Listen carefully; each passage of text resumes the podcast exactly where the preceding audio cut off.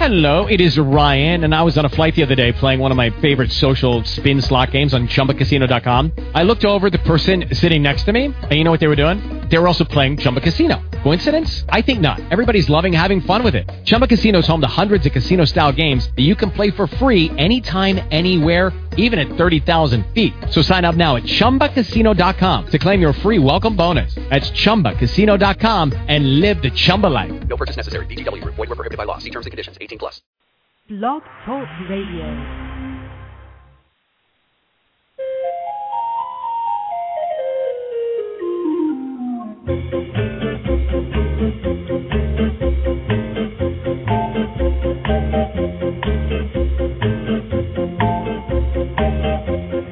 Morning, animal people, and welcome to the Pet Place Radio Show. I'm Marie Hulett, and this morning we'll be chatting with our good friend from Lab Rescue, Julie Jones, who has some really great information about adopting homeless Labrador retrievers who are, in my opinion, absolutely great dogs. Then a little later, filmmaker Howard Hall will be checking in and recounting some great stories about the marine life he encountered while making his latest 3D IMAX documentary, Under the Sea. This is a movie that's premiering in theaters this week. I had a chance to see it with my family not too long ago, and I can tell you it is a lot of fun. So you don't want to miss hearing about any of this. We'll get started right after a very quick break. So don't go away. Great stuff just ahead here on the Pet Place Radio Show on KGIL AM 1260 and 540.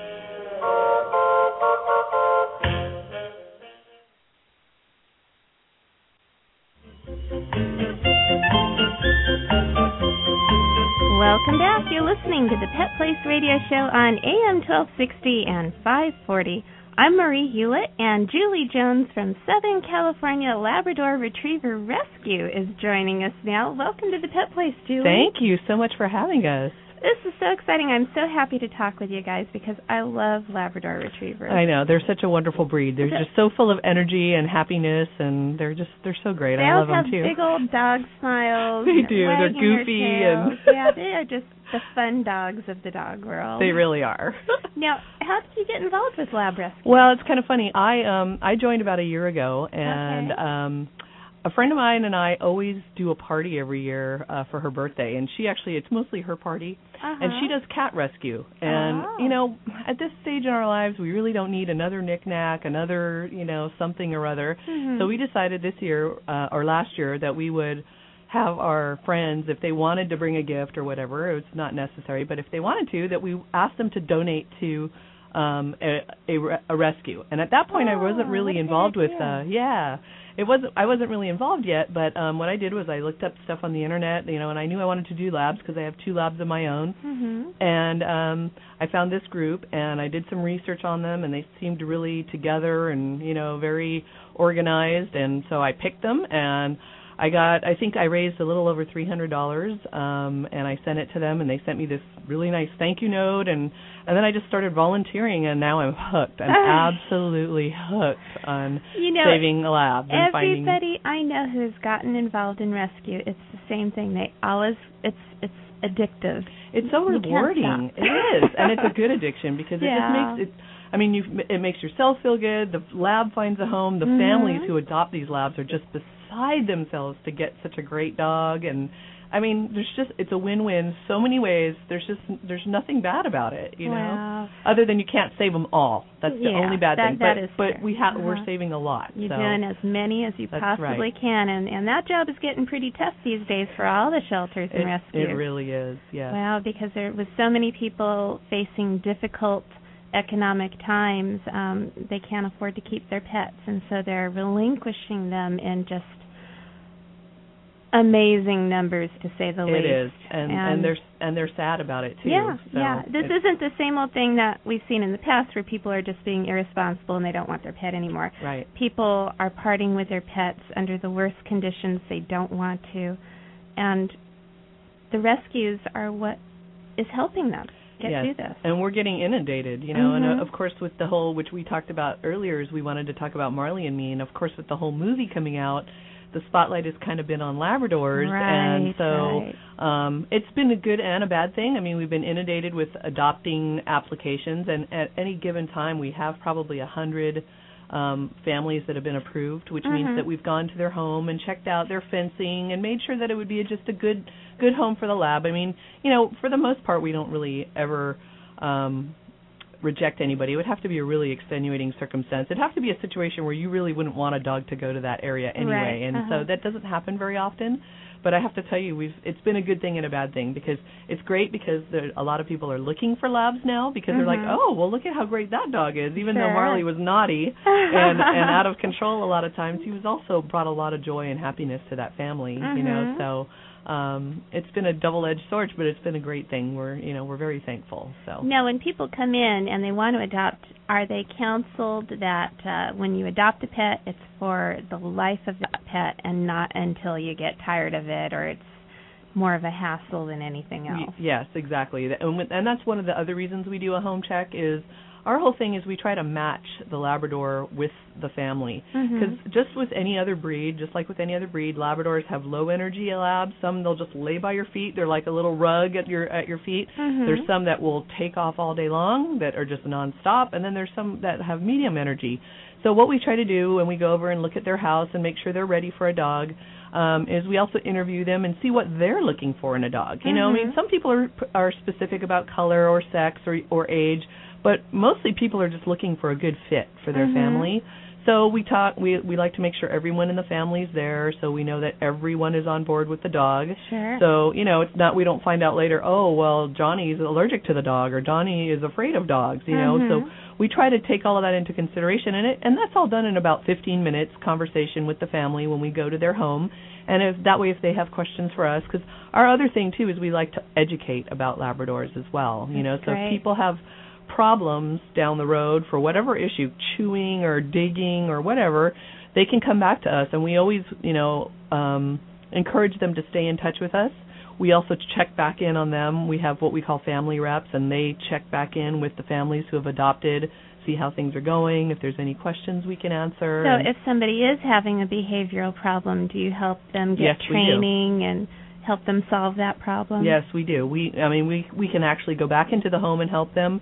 We have lists of people that we work with that um come and help us with our foster dogs that may have some issues before we adopt them out. Um and so there are there's a whole list of resources that we have to us and mostly just because all of us have loved labs and been around labs most of our lives anyway.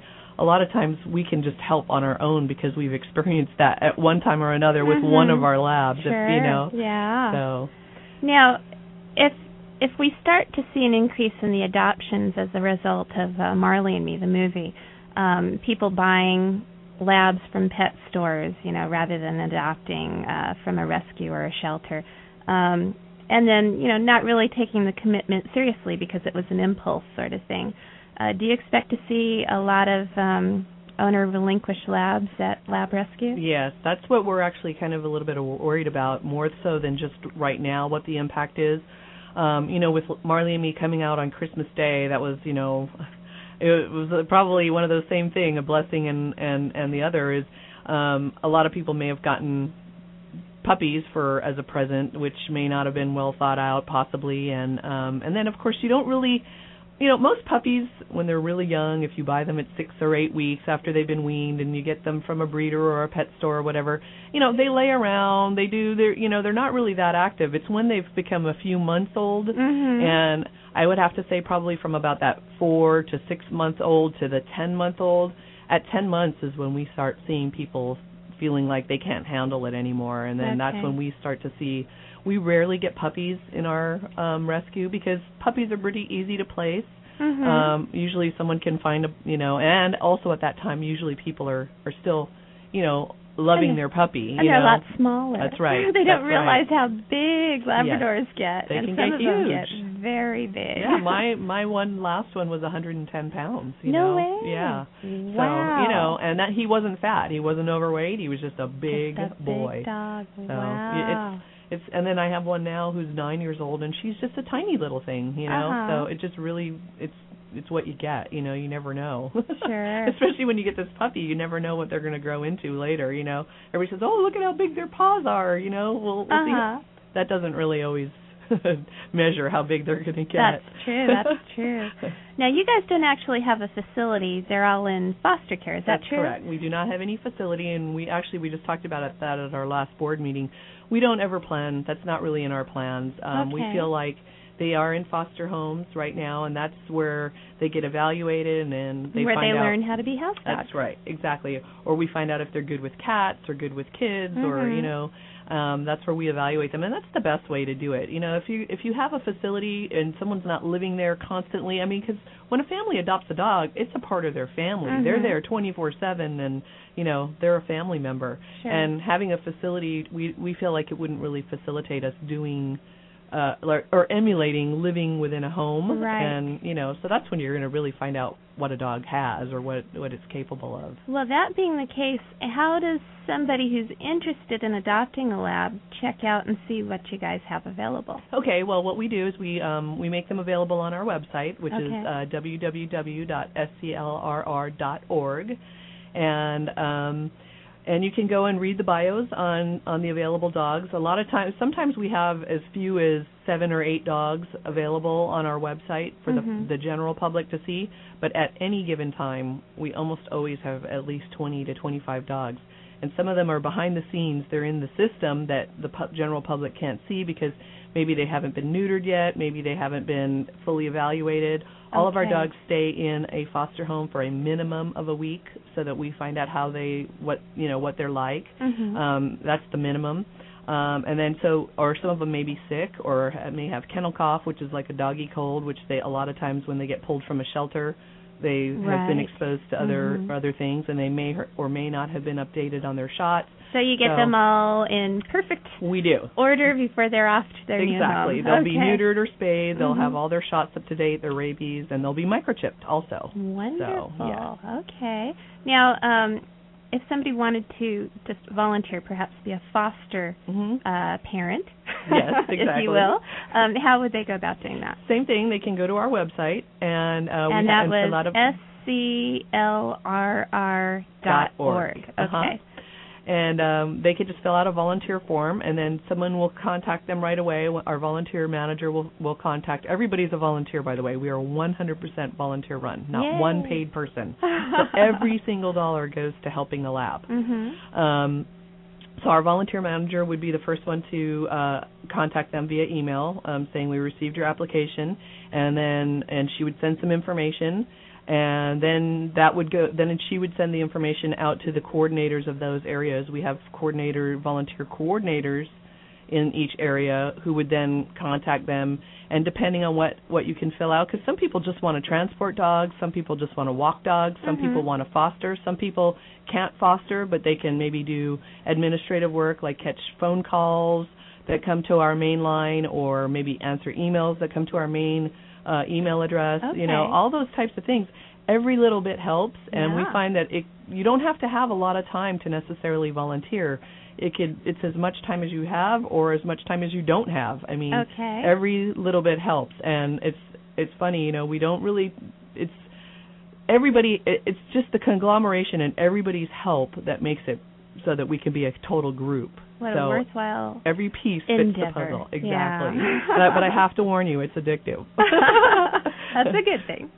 you suddenly find yourself finding time to Oh. to help because it just feels so good inside you Now, know? how many dogs have you personally uh, helped get homes for? Would you Uh, estimate? I've probably helped at least um in just in my year and you have to remember I couldn't foster in the beginning. I actually have a foster dog right now and he's fantastic. uh-huh. Um and I haven't made him available on the site. So he's one of the ones that's also like behind the scenes like we were talking about. He's getting Um, ready. But me personally, I've probably helped at least a dozen dogs um, in the year, just which feels year. good. Yeah, because we probably have um, we rescued over 250 last year, which doesn't seem like a lot, but it really is because it, it's not just a matter of oh pulling this dog and sending him somewhere. Mhm. They stay within the system. They're evaluated. They're some of them may be sick That's or whatever. a lot of yeah, work it and a lot of dogs. You should be very proud. We are. It is. Julie, you do such great work, and all of us at the Pet Place are just so happy to pr- to promote rescues like yours. Thank so you so much. We hope we can find all these guys great I permanent know. loving homes and They uh, deserve it. Yeah, they sure do. So, uh, special thanks for being with us today. Thank you. We need to take a very quick break, but we'll be back with filmmaker Howard Hall, whose new movie Under the Sea opens this week. So don't go away. The Pet Place Radio Show will be back in a flash here on KGIL AM 1260 and 540.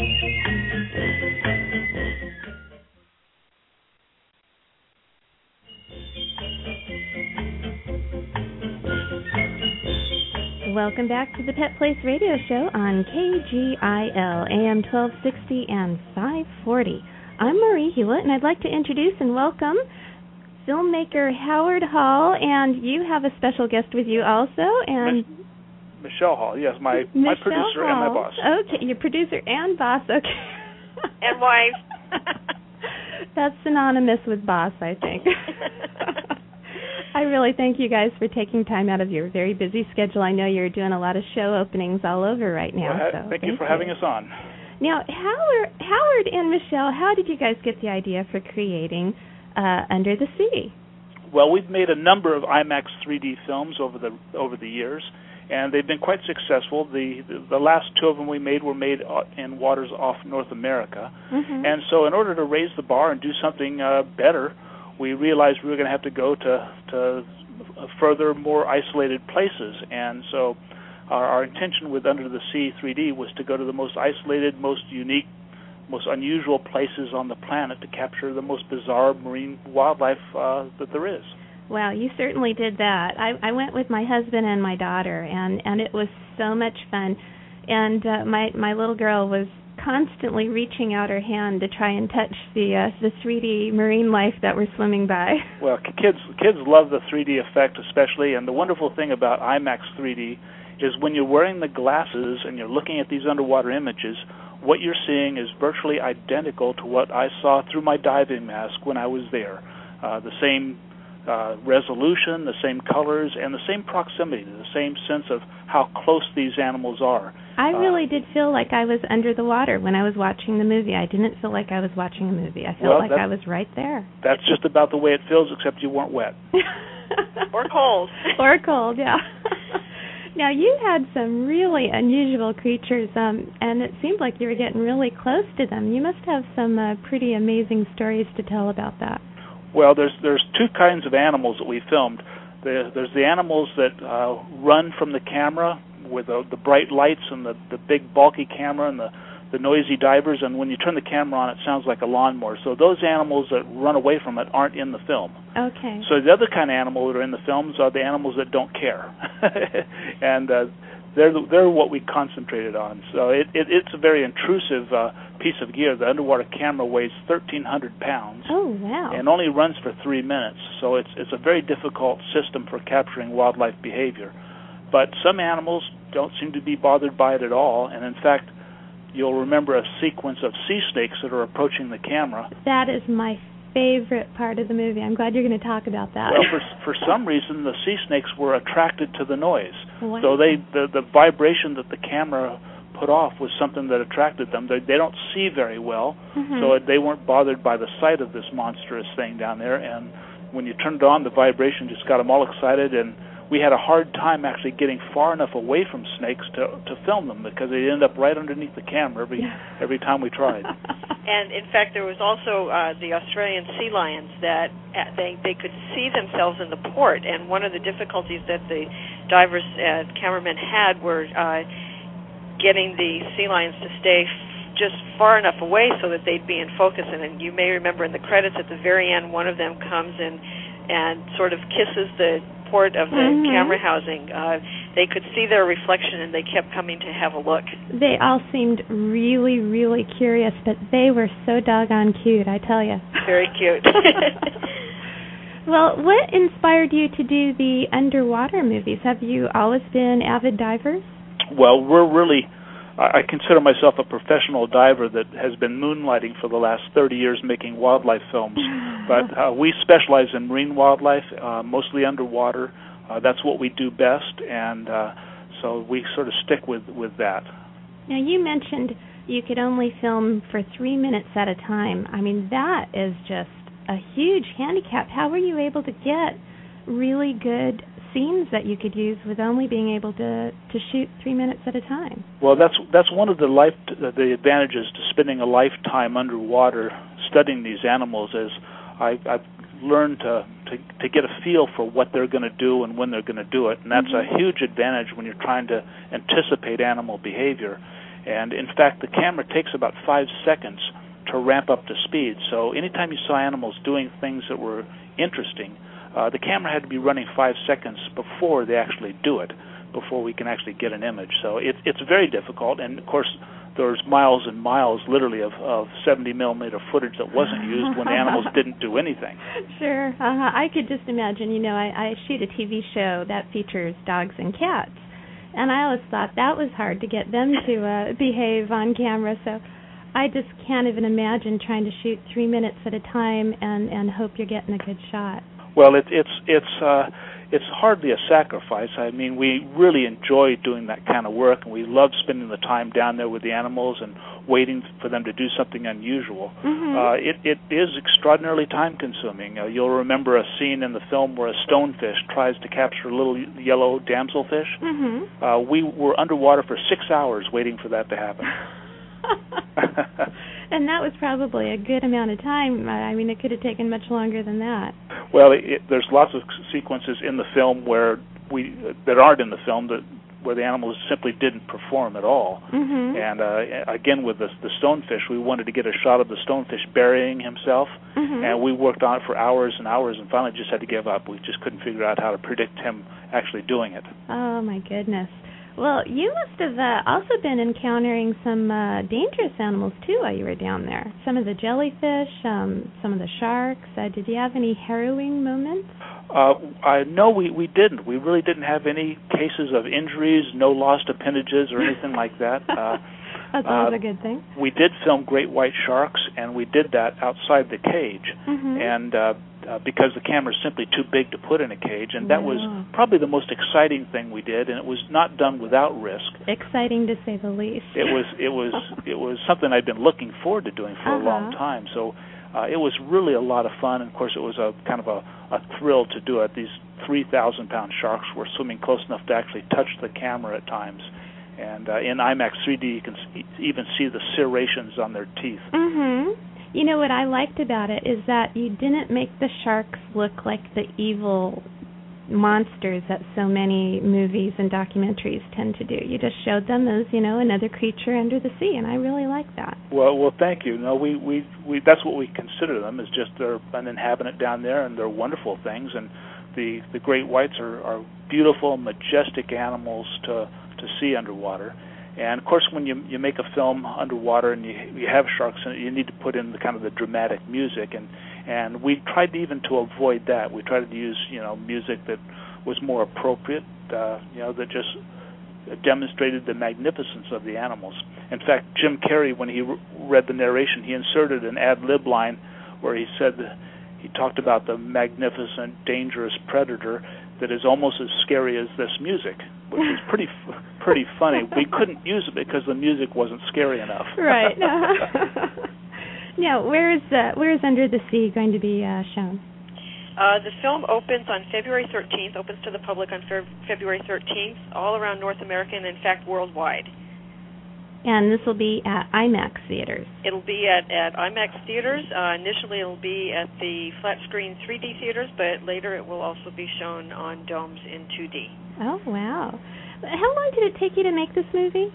We've been in production for a little over two years. Uh, we spent a solid year in pre-production, just getting the logistics plans going out to scout, scheduling the boats we used. We chartered four different boats in that took us to five different locations.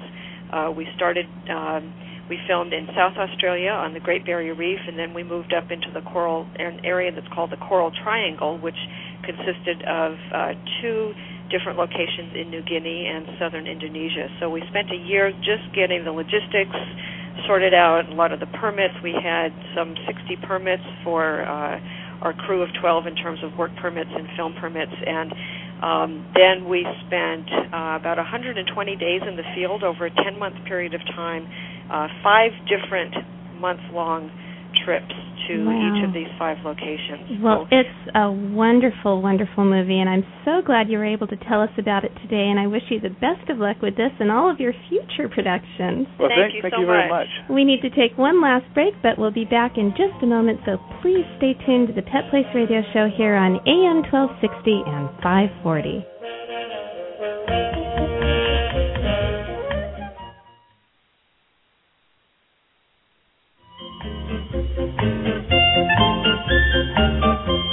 We're back on the Pet Place Radio Show. I'm Marie Hulett, and I've got some wonderful news about our Pet Place TV show.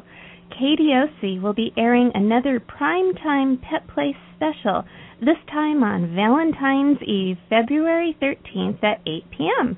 We'll be featuring homeless pets from 14 Southern California shelters and rescues, so be sure to tune in for this very, very special event and tell all your friends too.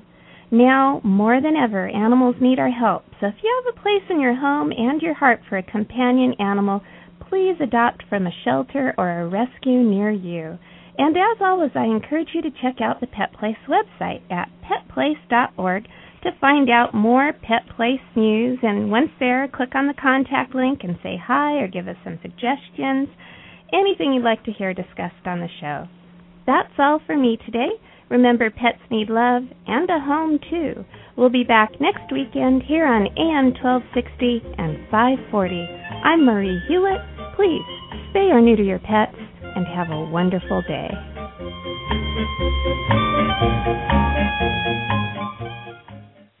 Lucky Land Casino asking people what's the weirdest place you've gotten lucky? Lucky? In line at the deli, I guess? Aha, in my dentist's office. More than once, actually. Do I have to say? Yes, you do. In the car before my kids' PTA meeting. Really? Yes. Excuse me, what's the weirdest place you've gotten lucky? I never win and tell. Well, there you have it. You can get lucky anywhere playing at LuckyLandSlots.com. Play for free right now. Are you feeling lucky? No purchase necessary. Void where prohibited by law. 18 plus. Terms and conditions apply. See website for details.